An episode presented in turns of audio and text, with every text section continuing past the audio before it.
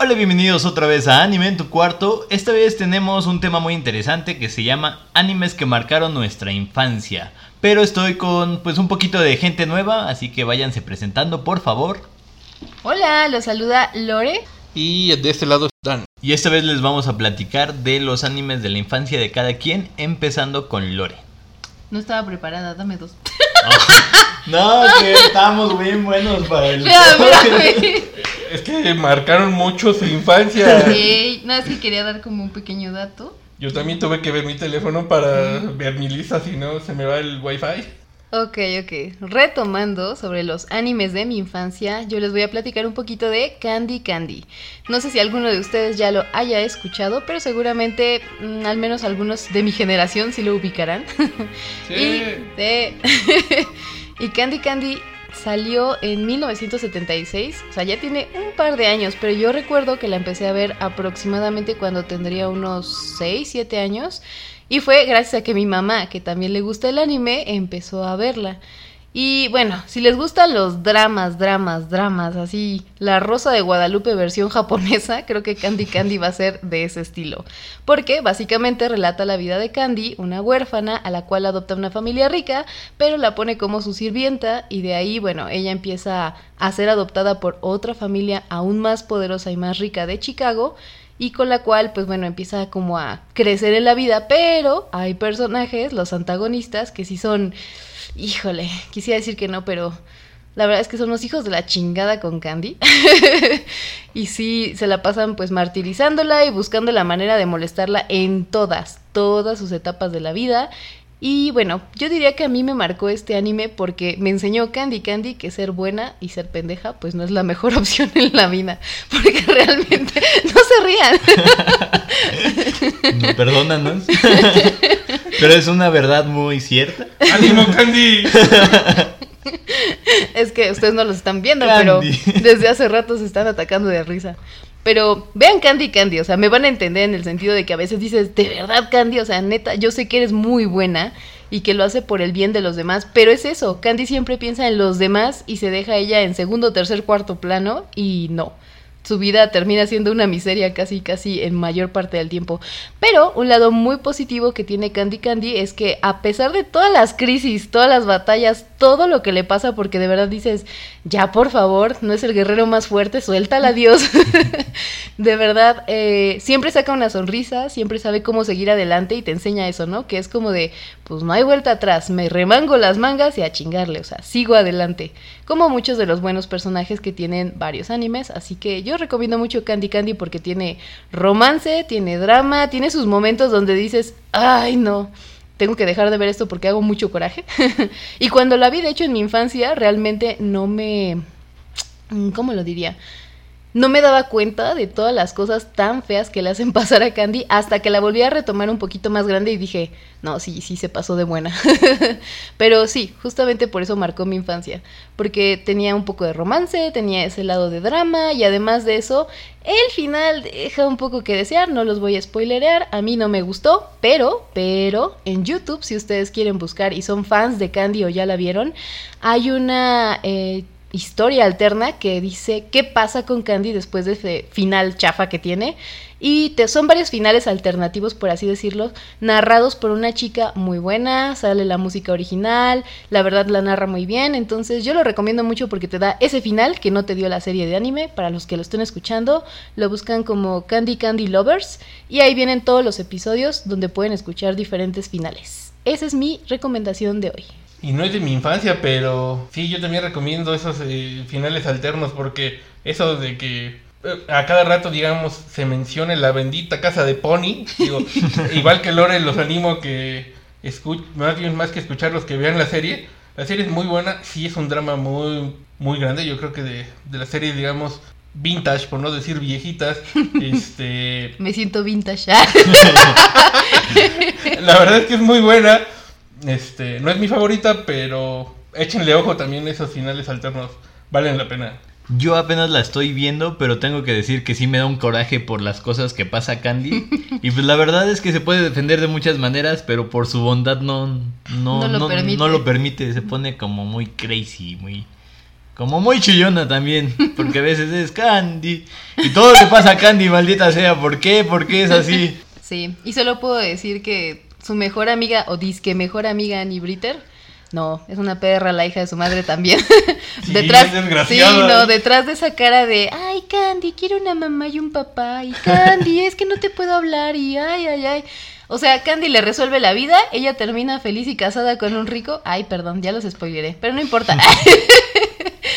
y Candy, pues que se la lleve el diablo, porque ella justamente pudo tener una mejor vida y decidió dársela a alguien más. Por eso tiene muchas lecciones esa, esa pequeña serie, véanla. Excelente. Muy bien, y ahora seguimos con Dan. Cuéntanos, Dan. Híjole, bueno, pues yo creo que la recomendación que les voy a hacer en este momento va a ser eh, una muy conocida, yo creo, por todos, que son los Caballeros del Zodiaco.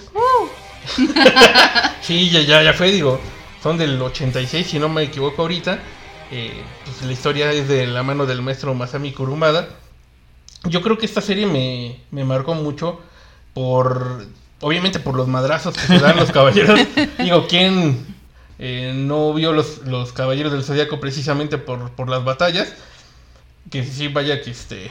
Yo creo que el que más madrazos recibe en toda la serie es Seiya. Sí, debería haber un contador de madrazos en esa serie. Un día de estos yo creo que me voy a animar a hacerlo para ver por lo menos en la primera saga cuántos recibe.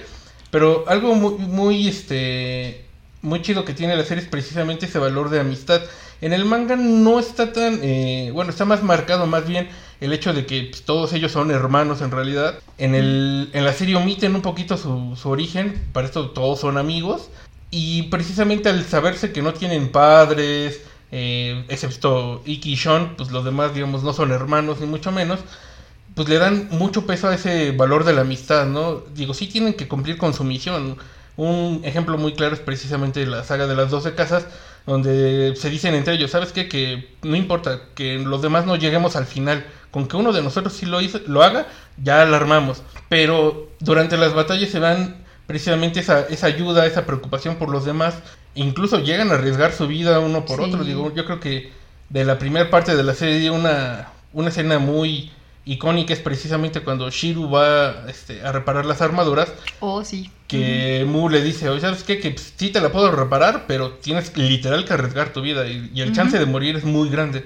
Y él dice, va, ¿sabes qué? Que no hay fijón, o sea, yo me la rifo por el equipo, este, le tengo que llevar su armadura reparada a mi compa, y si yo no se la llevo, pues vamos a valer madres los dos.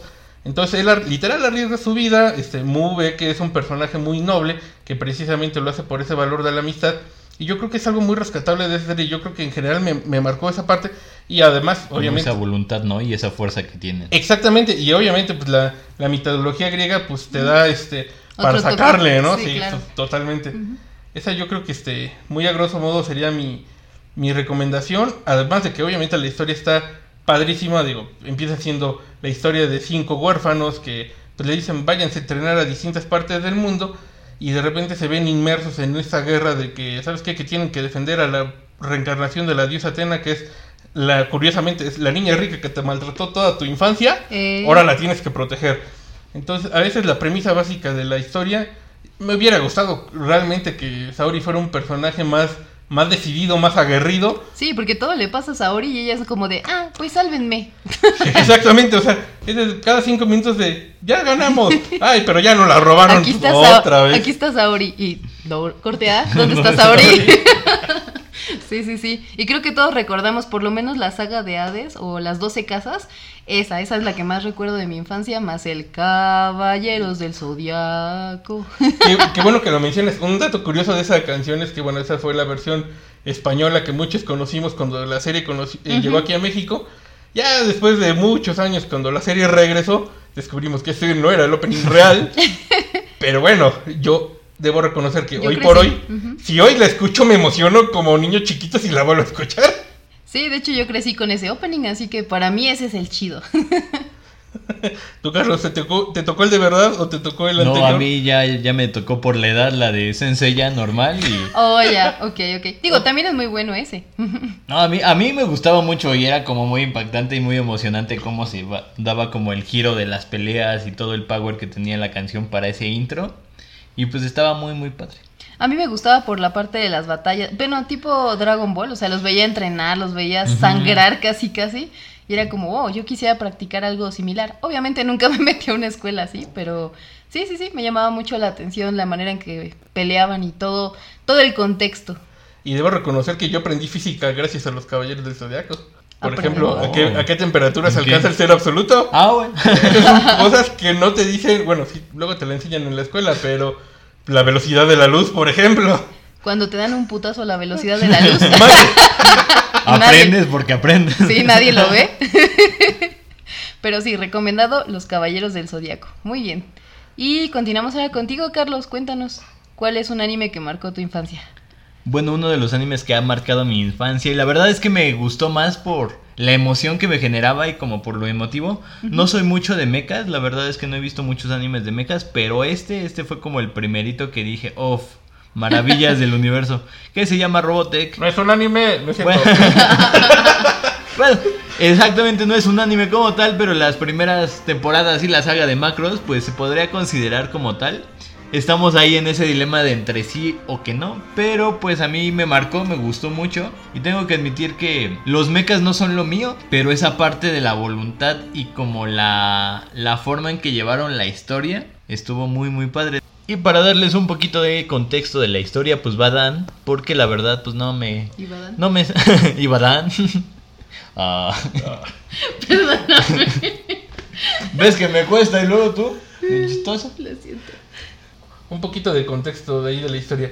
Se estrella una nave extraterrestre en unas islas del Pacífico, por lo que la humanidad decide, digamos, eh, detener todo conflicto armado y juntar esfuerzos en investigar de dónde proviene esta nave, qué este, tecnología tiene, eh, repararla obviamente, y en el proceso se funda una ciudad alrededor de esta. Justamente es en el día de la inauguración de esta nueva nave llamada SDF-1, donde detectan la entrada de ciertos objetos sospechosos al sistema solar. Al detectar esta presencia, la nave enciende sus sistemas de alarma, ataca, y es cuando la humanidad descubre que hay ciertos enemigos, ciertos extraterrestres, tratando de apoderarse de la nave, por lo que pues, hay que hacerles frente. Ok.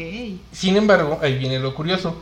Es cuando ellos deciden encender su sistema de transposición, que no es otra cosa como de teletransportación, por decirlo de alguna manera, donde descubren que al activar dicho sistema se transportan básicamente a la, a la salida del sistema solar, por ahí del antiguo planeta Plutón, si no mal recuerdo. Y este, pero no nada más se teletransporta la nave, también se teletransporta la ciudad. Se cargó la ciudad. Sí, no, todo lo, este, todo lo que estaba en las inmediaciones valió gorro. Yo Pero- para ir al trabajo. Ocupo uno de esos.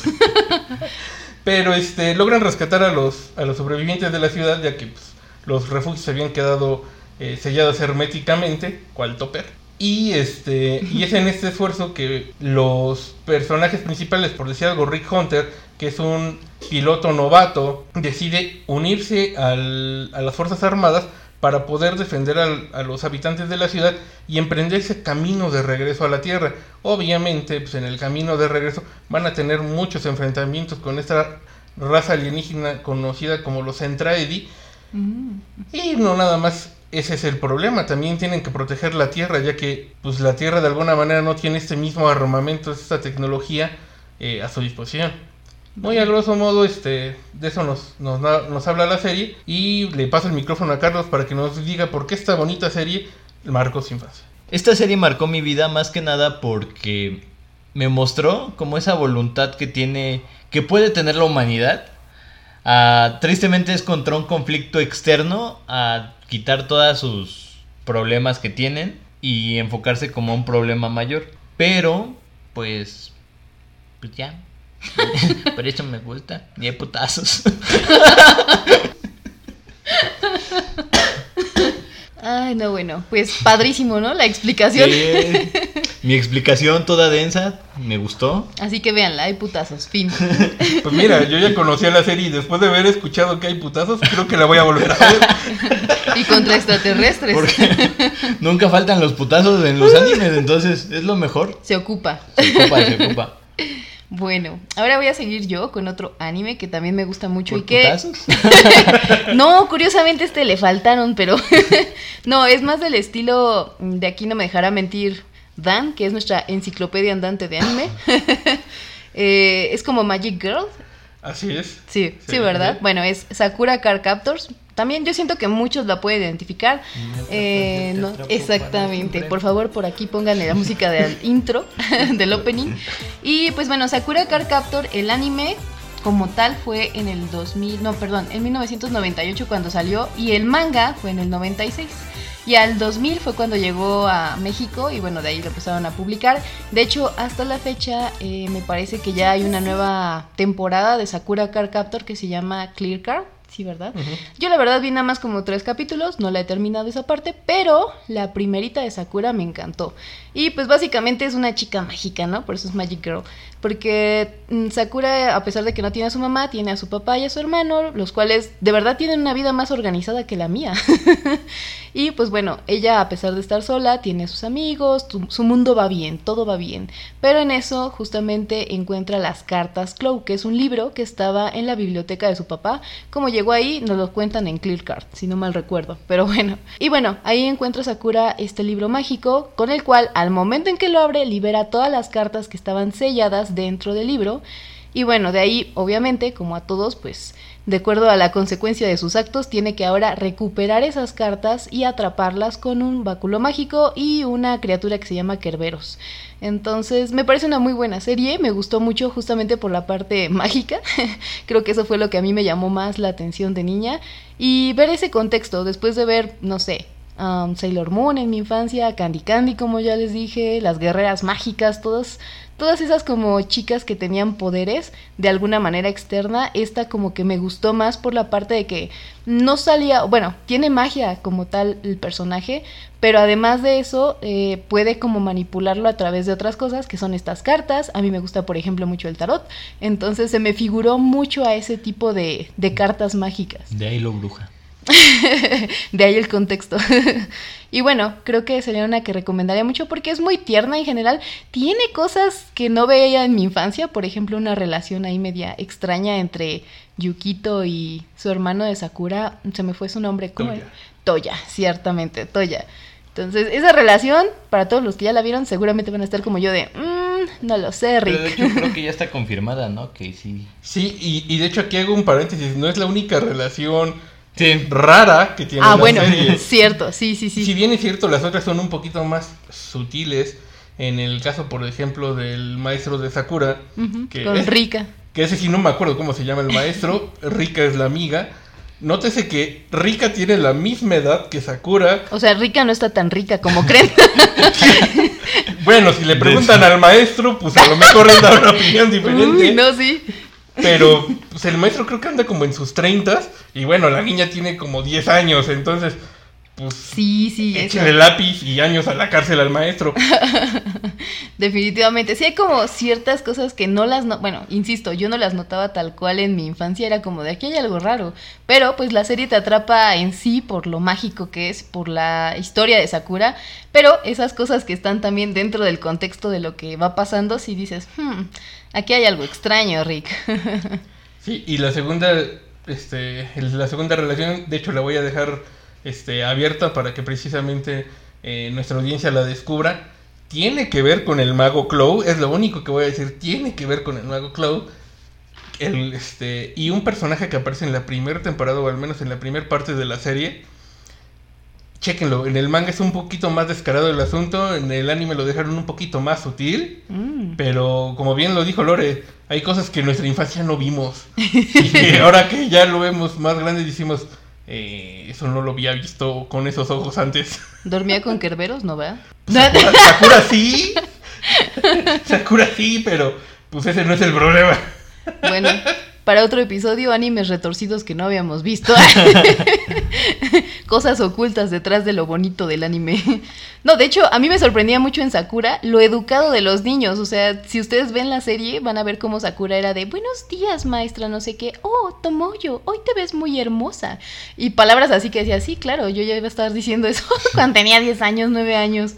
Pero bueno, también Sakura tiene una relación con, o empieza a tener una relación ahí como sentimental, perdón, con Shaoran. Eso también le da como ese toque romántico a la serie. Y de hecho, si no mal recuerdo, eh, está la serie que son como 56 capítulos, dos temporadas, más ahorita la de Clear Card. Y adicional tiene dos películas. La que a mí más me gustó fue la, mm, no me acuerdo ahorita el nombre, creo que es como la carta externa o algo así. La carta sellada. La carta sellada, gracias Dan. Justamente esa, esa me encantó porque hay una parte de un baile y está como muy loca la historia de ese baile. Entonces, véanla. A mí me gusta mucho porque sella esa parte de los sentimientos entre Shaoran y Sakura. Y pues ya, creo que básicamente si Carlos dijo que por putazos está buena, Esto es por otros. este es por otros putazos. No, no es cierto. no, esta está muy buena por el romance y lo tierno de los niños y pues por la parte mágica de las cartas. No, pues está excelente. Y bueno, otra serie que yo les recomendaría sería, pues, precisamente ya la mencionaba Lore hace un momento, Las Guerreras Mágicas. Este, si bien me queda claro que la- el público objetivo de, de la serie era principalmente un público femenino, lo cierto es que la, más allá de eso, la historia es muy buena. Digo, nos, nos relata a, gra- a grandes rasgos la historia de tres chicas que pues, un día se van de excursión a la torre de Tokio y de repente ven una luz cegadora que los transporta a otro mundo, en este caso el mundo de Céfiro, que es un mundo mágico donde toda la paz y la Armonía. armonía del mundo exactamente este se debe al pilar de Céfiro. El pilar de Céfiro es una persona que se encarga de rezar por el bienestar y la paz de todos los habitantes. Pero cierto día ese pilar desaparece porque un hechicero llamado Sagato este, la secuestra y se la lleva a otro lado, ¿no? En este, es en este momento donde la princesa Esmeralda, que es el pilar de Céfiro, decide invocar a esas guerreras mágicas para que salven el mundo de Céfiro. Por lo que estas chicas que estaban de excursión aparecen en este mundo y es cuando se encuentran con otro hechicero que se llama Gruklev, el cual les dice, ustedes son las guerreras mágicas y si quieren regresar a su mundo tienen que salvar al mundo de Céfiro. Y pues no quedándoles de otras, empieza su aventura donde obviamente tienen que aprender magia, este, van a salvar distintos pueblos, vencer a los secuaces de Sagato, pero para obviamente poder enfrentarse a este hechicero requieren despertar a los genios, que son pues una especie como digamos de robots que les van a obviamente brindar este su poder, su fuerza para poderse enfrentar a este hechicero. Aquí algo que mencionaba Lore antes de empezar a grabar era que el opening en español latino es el mayor spoiler que existe en el mundo del anime, ya que esa canción literal cuenta toda la primera temporada. ¿Quieren saber qué pasó con las guerreras? Escuchen el opening primero en español latino y ya, ya saben de qué va la historia, en qué un- acaba todo. Un resumen en minuto y medio, Sí. donde relatan cómo se llaman las protagonistas, a quién deben de vencer, cómo lo van a hacer Sí. y lo van a lograr. Tal cual, tal cual. Pero aún así no deja de ser una historia muy padre. Sobre todo, digo, a mí interviniendo un poquito aquí, lo que me gustó mucho de las guerreras mágicas en su momento fue que dominan los elementos. O sea, cada una se encarga de hacer magia con fuego, otra con agua y la otra con aire. De lo que van cada uno de los genios que mencionaba Dan. Y claro, y un aspecto también muy importante que tiene la serie es que, pues como lo mencionaba, las chicas no se conocen al, al inicio de la serie. Por lo tanto, a lo largo de esta aventura se van a hacer amigas y siento yo que es genuina la manera en la que se hacen amigas, porque pues, obviamente viven distintas este, dificultades, se enfrentan contra N cantidad de enemigos, eh, muchas van a salir heridas en el proceso, pero pues lejos de preocuparse por un lechín, ya me rompí en la uña o este, eh, ya me hice una herida, es así como de, pues sí, me hice la herida, pero pues tengo que ir a ayudar a mis amigas, porque sin ellas este, no voy a lograr este, mi objetivo, ¿no? Entonces yo creo que es algo muy destacable de esta serie que nos, eh, nos menciona ese valor, igual que en los Caballeros del Zodiaco, ese valor de la amistad, el, gen- el sentido genuino de pues, preocuparse por otros, aunque bueno, algo que no les voy a spoilerear, pero que lo- el opening seguramente ya lo hizo, es este ese trasfondo de, detrás de el llamado de las guerreras mágicas, porque lo que es como correcto, digamos, para unos, no necesariamente lo es para otros. Sí, claro. El blanco y negro que siempre hay, ¿no? Sí, no, totalmente. El contraste. Y es eso lo que le da entrada o es el parteaguas de la segunda temporada. Cuando las guerreras mágicas tienen que luchar, más bien tienen que afrontar las consecuencias de lo que ellos hicieron en la primera temporada. eso lo voy a dejar este, hasta aquí, precisamente invitándolos para que vean tanto la primera como la segunda temporada. Así que véanla, está muy, muy buena. ¿Cuántos capítulos son, Dan, aprox? Son 36, si no me equivoco, y, una, y son tres ovas. Las ovas también están muy buenas, aunque esas se basan más en, digamos, nuestro mundo más que en el mundo de Zephyro. Pero véanlas, están muy buenas. Véanlas. y las series también. Ah, bueno, también. Hay cada quien. Muy bien. Vamos a continuar ahora otra vez con Carlos. Cuéntanos, Carlos, otra historia que te marcó, otro anime, perdón. Otro anime que me marcó, pues básicamente se los voy a contar en menos de un minuto. no me extiendo tanto. Y fue uno que ya mucha gente lo conoce. La verdad es que muchos lo odian y muchos lo aman. Entonces, pues yo estoy en ese punto intermedio que la verdad me gustó y como lo vi en mi infancia, me, me pareció bueno e interesante. Y que el niño pues superó varios traumas y varios problemas que tenía. Y estoy hablando de Naruto. Básicamente pues Naruto nos habla de un niño que se quedó huérfano porque atacaron la aldea un zorro de nueve colas y pues sus papás lo defendieron. Y luego le metieron el bicho ahí, dentro de su cuerpecito. Y... Qué dolor. qué dolor, qué dolor. Qué pena. y pues básicamente me gustó por eso, porque nos muestra la historia de Naruto, que cómo va haciendo su progreso, haciéndose un poquito más fuerte, más consciente. Se vuelve de ser el niño que nadie quería y molestoso, pues se vuelve el héroe de la aldea, básicamente. Así que ya acabé. pues muy padre, vean Naruto, porque yo no lo he visto. depende, depende, porque muchos lo odian y muchos lo aman. pero yo pues, a sé, ver, yo sé. Yo soy de esas personas. es para gustos. Yo no lo odio. Debería decir aquí que yo no lo odio. La verdad, he visto muy poquito de Naruto. Pero no me atrapó tal cual, entonces no lo sé. Siento que de repente tiene mucho relleno, muchas cosas que Ah, sacan sí. del pasado, entonces Kilos y kilos de relleno que Sí. no necesitamos, pero bueno, nos amplía un poquito el panorama de la historia. Pero justamente sé que hay muchas personas que, que lo aman o que sí les encanta Naruto. Y la parte 2 de Naruto, eh, su hijo, Shippuden creo que... No, No, Naruto... Eh, Boruto. Boruto, perdonen. Boruto. sí. Ah, ese sí está bien apestoso. No lo vean. Ese justamente es el que iba a decir que a nadie le gustó o no a muchos les gustó. Yo no pasé del capítulo 1, la neta, no pasé del capítulo 1. Es que sí, le, o sea, este... ¿Cómo decirlo de una manera que no suene tan mala onda? Digamos que los enemigos que aparecen en esta, digamos, nueva saga, eh, están en otra escala de poder. O sea, yo lo que no concibo es que si Naruto termina siendo el personaje que es al final de su serie, y tú dices, "Ah, ok, puede aparecer enemigos más poderosos. él? Claro que pueden aparecer. Pero, pues, Dios, si el personaje más poderoso de la serie anterior no puede hacer nada contra el nuevo enemigo, pues ¿qué esperas que un mocoso pedorro este, pueda hacer contra los extraterrestres? que- Más fuertes, ¿no? Ajá. Sí, no, no, no. Entonces, por eso no pasé del capítulo 1. He spoilerado ligeramente de dos tres cosas que suceden en la historia. Pero coincido con Carlos, yo la neta no lo vería.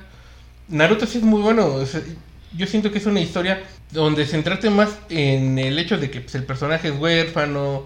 Este, pues ese digamos como pues, el apestado de la aldea, por lo mismo que tiene el zorro en su interior, pues nadie lo quiere. Yo siento que es un personaje que a lo largo de la serie pues va dando muestras de, de esa valía que tiene, ¿no? De decir, este, pues lejos de, de ser víctima de mi destino, pues yo voy a ser mi destino. Entonces yo quiero ser un ninja, pues voy a ser un ninja. Y no nada más eso, voy a ser el ninja más chingón de mi aldea. Pero lejos de, de darle como que digamos eh, power-ups cada cinco minutos Mm. y que este, nada más sean por el valor, digamos, de, pues, de la pelea del momento, yo creo que son eh, power-ups que son o surgen de manera muy natural. Voy a soltar un ligero spoiler. Al menos en dos power-ups que tiene la, este, eh, la serie, Naruto tiene la oportunidad de convivir o al menos de conocer a sus padres. Vaya. Entonces, este, la neta, en el, en el segundo, bueno, en la segunda escena que es donde conoce a su mamá, la neta sí me salió como mi lagrimita, porque la- la escena es muy tierna. Y cuando Naruto se siente identificado con ella, conoce todo lo que conllevó, este, pues digamos, su nacimiento que él no conocía, le siento que le da mucho peso al personaje. Y a mí me gustó mucho Naruto. Eh, sí, la neta tiene un chingo de relleno. Eh, yo creo que de los como 300 capítulos que tiene la serie, yo creo que fácil 100 son relleno, entonces se pueden omitir sin ningún problema. Ok, otra recomendación más. No la voy a ver, pero está muy padre. Chequenla, 300 capítulos que son, ¿no? Un fin de 500. semana. Un fin de semana, sí, sí, sí. Digo, no es One Piece que tiene 1032, más o menos. 1036, ¿no? 36. Sí, va en el Ah, 1036. Y a mí me gustó desde el 1300, digo desde el 1300, desde el 300 me empezó a gustar. Antes no me gustaba, pero pues yo seguía ahí. Ah, pues ahí está. Es la medida, ¿no? 300 capítulos para que te guste una Si te, serie. si te gusta después de 300 capítulos, entonces Ya. sí la puedes seguir viendo. Like para esto. Es que ese puede ser el parámetro. Puedes empezar una serie y si llegas al capítulo 300 y no te gusta, la dejas de Ya ver. la puedes dejar de ver sin problema. Así justamente. Bueno, y yo les tengo mi última serie que me marcó en mi infancia, que no estaba tan infante, pero me gustó aún así. Eh, yo diría un poquito más hacia mi adolescencia, Inuyasha. Esta serie trata de este personaje, Inuyasha, el cual es mitad demonio o bestia y mitad humano. Y trata de robar una perla mágica que se llama la perla de Shikon y para ello una sacerdotisa, ah bueno, contexto aquí, la historia trata de un Japón feudal hace unos 500 años aprox. Así que Inuyasha intenta robar la perla de Shikon y la sacerdotisa que se llama Kikyo lo sella él en un árbol mágico y ella es incinerada con esta perla de Shikon. Luego, 500 años después, en ese mismo lugar hay un nuevo templo y justamente ahí nuestro personaje que se llama Aome es transportado mágicamente por medio de un, ¿qué será Dan? Como un túnel, De un pozo. pozo, buen punto, donde pasa, bueno, quemaban ahí a personas o también a monstruos de esa época. Eh, sí, ya sé, monstruos, aunque ustedes no lo crean, se supone que en esta mm, adaptación o anime mágico hay como criaturas muy terroríficas algunas, otras muy extrañas, pero bueno, son monstruos que tienen que cazar. Aome es transportada y justamente sin querer despierta a Inuyasha, quien piensa que es Kikyo. Curiosamente, Aome es la reencarnación de Kikyo, la perla de Shikon está en su interior y al momento en que ella es transportada a este mundo, a este Japón feudal de hace 500 años, eh, si no mal recuerdo, un monstruo intenta quitársela, sale la perla de Shikon, la perla de Shikon faleferja porque la rompen en, en varios pedazos y estos se dividen.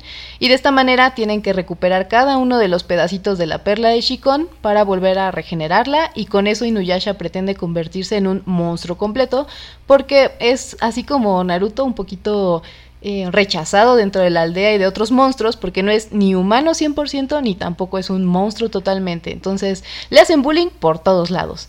Y bueno, dentro de estas aventuras que van teniendo Aome y Inuyasha van despertando ciertos sentimientos, pero, pero aquí entra una tercera en discordia que es Kikyo, quien revive en alguno de los capítulos y Kikyo siempre fue su amor eterno de Inuyasha. Hay algunos temas ahí medios turbios detrás o de fondo, por el cual Inuyasha y Kikyo tenían su romance, pero ahora Kikyo, perdón, ahora Inuyasha quiere con Aome. Entonces, como pueden ver, me gusta esa esa parte romántica de triángulos amorosos. pero también tenemos acción, tenemos aventura, tenemos Putazos, drama. putazos. Ay, putazos, si no, no la quiero ver. Totalmente. o sea, esos sobran. De hecho, sobran, sí, justamente como dice Dan, vas a tener para llevar, así que la pueden ver si eso les gusta. Sí, tiene de todo un poco. Y la razón por la que a mí me gustó y marcó fue creo que justamente como ese trasfondo místico de Inuyasha, Kikyo y Aome. Y todo el contexto de la perla de Shikon, toda la parte cómo va creciendo Inuyasha como persona, los conflictos entre cada uno de los personajes. Eh, después se encuentran con otros, que es por ejemplo Sango, una cazadora de demonios, y también el monje Miruko, quien es un pervertido de primera para ser un monje, pero aún así es, es chido. Me cae muy bien ese personaje quien tiene un hoyo negro en su mano derecha, si no mal recuerdo. Entonces tiene un poder donde te puede succionar con su hoyo. Por muy feo que suene. puedes reírte, Dan, puedes reírte, no te preocupes. el hoyo. Dios me libre. Pero bueno, es, es como un black hole en la mano. Lo dejaremos así. Ese es su poder. Y bueno, cada uno de los personajes tiene como algo que aportar. Inuyasha es muy fiel, muy de seguir adelante. Aome se me hace un poco tonta a veces, la verdad, pero también tiene esa parte de nobleza, de a pesar de que ama demasiado a Inuyasha, nunca le dice nada sí se enoja, pero trata de ah, separar sus sentimientos del contexto de su trabajo y de seguir con la perla de Shikon, de recuperar los pedacitos. A pesar de que Inuyasha ama todavía a Kikyo, ella dice, bueno, ve y date con Kikyo y luego regresas por acá. Y también cada uno de los personajes, como les digo, vive diferentes conflictos, pero está, está muy interesante, me gustó mucho por eso, así que yo la recomiendo. También han de ser como unos más de 100 capítulos, ¿no? Como 200 más o menos. Ah, muy buena pregunta. Creo que eran como 170, no mentira. Sí, yo creo que Este, sí, como. Creo que sí son 200, cerca de los 200 capítulos. Rayando casi los 200 capítulos, pero tiene también eh, un par de películas, cinco películas, si no mal recuerdo. Entonces sí lo puedo ver antes de que lleguen los 300 y... Sí, y decir Eh, me gustó. es que ahí te va, porque eh, quedó mi confusión de, de Inuyasha. Inuyasha de alguna manera, si bien es un, digamos, un solo anime, está partido como en dos tandas. O sea, son como 170 capítulos, este, digamos, de la primera tanda que compone la primera parte de Inuyasha. Y la segunda son como 29, 30 capítulos, que es, digamos, el arco final. Ujú. Es de qué pasa con cada personaje, eh, qué pasa con la perla de Shikon. Sí, como que se empiezan a acomodar las cosas, ¿no? Porque mucha, gran parte de la historia primero va en esa, eh, en esa situación de recuperar los fragmentos de la perla, luego encuentran un enemigo común todos que se llama Naraku, y de ahí, pues bueno, es como de tratar de derrotar a Naraku, pero puf, yo creo que son temporadas y temporadas donde se le sigue escapando a ese villano y ah, yo ya decía, ya por favor, mátelo a alguien. Naraku es como los conejos, a cada rato le salen hijos por todos lados. Bueno, no son propiamente sus hijos, son como... Homúnculos. este, ajá, como... Creaciones. homúnculos, creaciones de- del mismo este, Naraku. Pero bueno, al final del camino lo obedecen y tienen que hacer lo que él quiera. Y, este, y pues por eso se va tanto, digamos, la serie. Pero realmente la serie no se siente pesada. Yo también este, la llegué a ver, digo, ya no tan en, en mi infancia, pero es muy buena serie. Sí, a mí me gustó mucho, yo la recomiendo, ya sé, son muchos capítulos, pero vale la pena, sobre todo cuando llegas al final y ves ahora sí en qué termina cada personaje, sí, es como de, oh, qué bonito, valió la pena todos estos capítulos para ver su final. Entonces, otra recomendación, like. Y ahora me toca a mí, mi última recomendación del día. Este, igual la serie creo que fue poco conocida de este lado del charco, o al, menos aquí en México, y ya que no sé en otros lados, pero aquí en, en el centro del país se transmitió por un canal que se llama o se llamaba Unicable. Y este. Uy, unicable. Sí, ya ves. La serie de la que, de la que les voy a hablar es eh, Nube, el maestro del infierno. No me acuerdo ahorita del título en japonés, bueno, más bien sí me acuerdo, pero la pronunciación es un poco rara y para no equivocarme mejor lo dejamos así. Nube, el maestro del infierno. La serie nos habla precisamente de un maestro que sus alumnos lo conocen como Nube, el maestro se llama Meisuke Nueno, el cual es el maestro nuevo del eh, grupo 3 del quinto año. Y ese grupo está salado, saladísimo durante toda la serie, en serio. Porque espectro, monstruo, lo que sea que aparezca a lo largo de la serie, les va a aparecer estos amigos. Meisuke Nueno, el maestro nube, como es muy noble, digo, al inicio de la serie, pues obviamente todos los alumnos pues dudaban eh, de la existencia de los monstruos, este, pese de que uno estaba poseído por una criatura y que pues, esta criatura, pues digamos que lo estaba como matando. El alumno se, se negaba en reconocer esa veracidad detrás del maestro. Y no es hasta que Kyoko, una compañera de él, le dice, no, sí, que el maestro este, es verdadero y que sí nos va a ayudar. Es chido. Exactamente es la onda. Este, es que el maestro se involucra en toda esta eh, problemática revelando uno de sus mayores poderes, el cual es que el maestro en su mano izquierda Sí. este, tiene encerrado a un demonio. Ese demonio, como no lo pudo vencer él años atrás, pues decidió que la mejor forma de aprovecharlo era encerrarlo precisamente en su mano. Y es precisamente gracias a este poder con el que él puede enfrentar a estos espectros y dañarlos de manera física. Y pues de esta manera se va ganando el reconocimiento y el afecto de sus alumnos. Y yo creo que esa es la, la razón por la que este, por la que me gustó la serie. Porque pues, es un maestro, alguien que precisamente se dedica a darlo todo por sus estudiantes en aras de, pues, de que ellos se encuentren bien sin esperar esa retribución de, de vuelta, ¿no? Digo, es algo que el maestro se gana genuinamente este, de manera natural. Obviamente hay una razón detrás de toda esta eh, misión que tiene el maestro. Digo, el maestro también tuvo por ahí una una maestra, spoiler. pero, Spoiler alert. Sí, sí, claro. No les voy a decir quién ni cómo, pero este, esa maestra tuvo mucho que ver en esa vocación de este maestro. Y pues, obviamente aparecerán este, otros personajes como la maestra Ritsuko, el cual es o empieza siendo el interés amoroso de este maestro, pero caso curioso, la, la maestra es bien este, asustadiza y cada vez que este cuate trata como de ligar con ella, siempre le dice así como, ah, sí, mire, este... Mire re- mi mano. re- regáleme su fantasma que tiene aquí en la espalda y pues Ay, la no. maestra se asusta. Sí, sí, sí. Y este... La, ma- maestra es asustadiza, pero le gustó su mano macabra y Ah, demoníaca. no, vale. ok.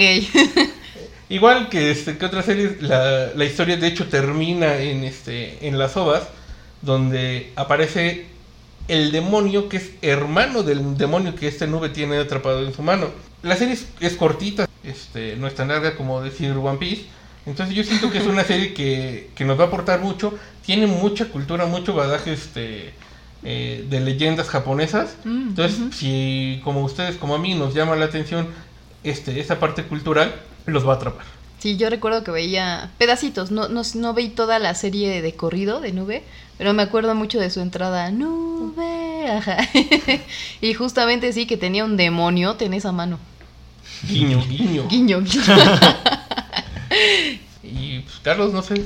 Ah, bueno, yo les voy a hablar también de la última, que es más que anime, es película, película animada igual japonesa, y les voy a hablar de El Castillo Vagabundo. A mí me gustó más que nada pues por el contexto un poco de este Hayao Miyazaki, que él escribió este más que nada por la guerra que tenía Irak con Estados Unidos. Entonces toda esa desgracia y toda esa destrucción que tenía la retomó y hizo esta historia fantasiosa que nos habla de la vida de Sophie, una joven sombrerera que básicamente se vuelve viejita por un hechizo que le echa una bruja.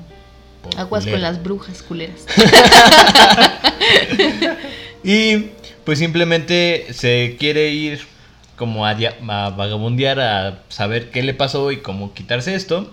Descubre justamente el castillo ambulante o vagabundo que es de Howl. Howl es el que controla como este castillo. Se va con él para descubrir como esta parte y quitarse este maleficio. Y a mí me gusta porque es una muy buena historia entre amor no cursi, sino muy japonés. Un amor como que le Sutil, tiene, ¿no? ajá, esta, este amor como sutil y de respeto entre las dos personas, pero que siempre van a tener ellos dos, pero no se dicen por gays. De hecho, muchas veces como que Sophie sí le echa el can a Howl. Sí, pero es- no puede por sí, su sí, sí. ética. Y Sophie es de piérdeme el respeto.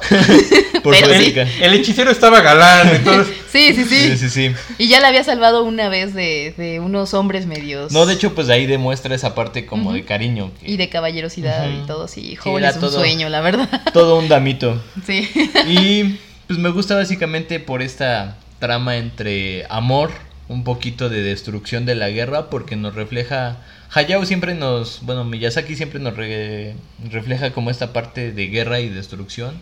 Si no han visto, pues vean la tumba de las No, luciérnagas. Dios santo, no. No, no, no. No, no volverán a ver una caja de galletas igual, entonces. Ay, no, esa. Eh, esas cosas como entre melancólicas y tristes y muy fuertes, que es como la realidad pintada en una historia de fantasía, Sí, sí, sí. es lo que te va a destruir por completo. Sí, sí, te mueve. Bueno, al menos yo la tumba de las luciérnagas, cuando la vi en su momento, lágrimas y lágrimas, decía, ya, por favor, Dios, déjalos. No, no, no, no, no, no. Sí. Yo la neta me emputé con la historia. Eh, me queda claro que la historia es triste. Digo, nos empieza contando este eh, la Segunda Guerra Mundial, nos Sí, pues concretamente este El contexto de Japón, el ¿no? quehacer de dos hermanos este que pues, pierden a su madre en la guerra, este se tienen que ir a vivir con una de sus tías. eh, pues en ese en ese entonces o trabajabas o estudiabas. Y el hermano dijo, pues ninguna de las dos.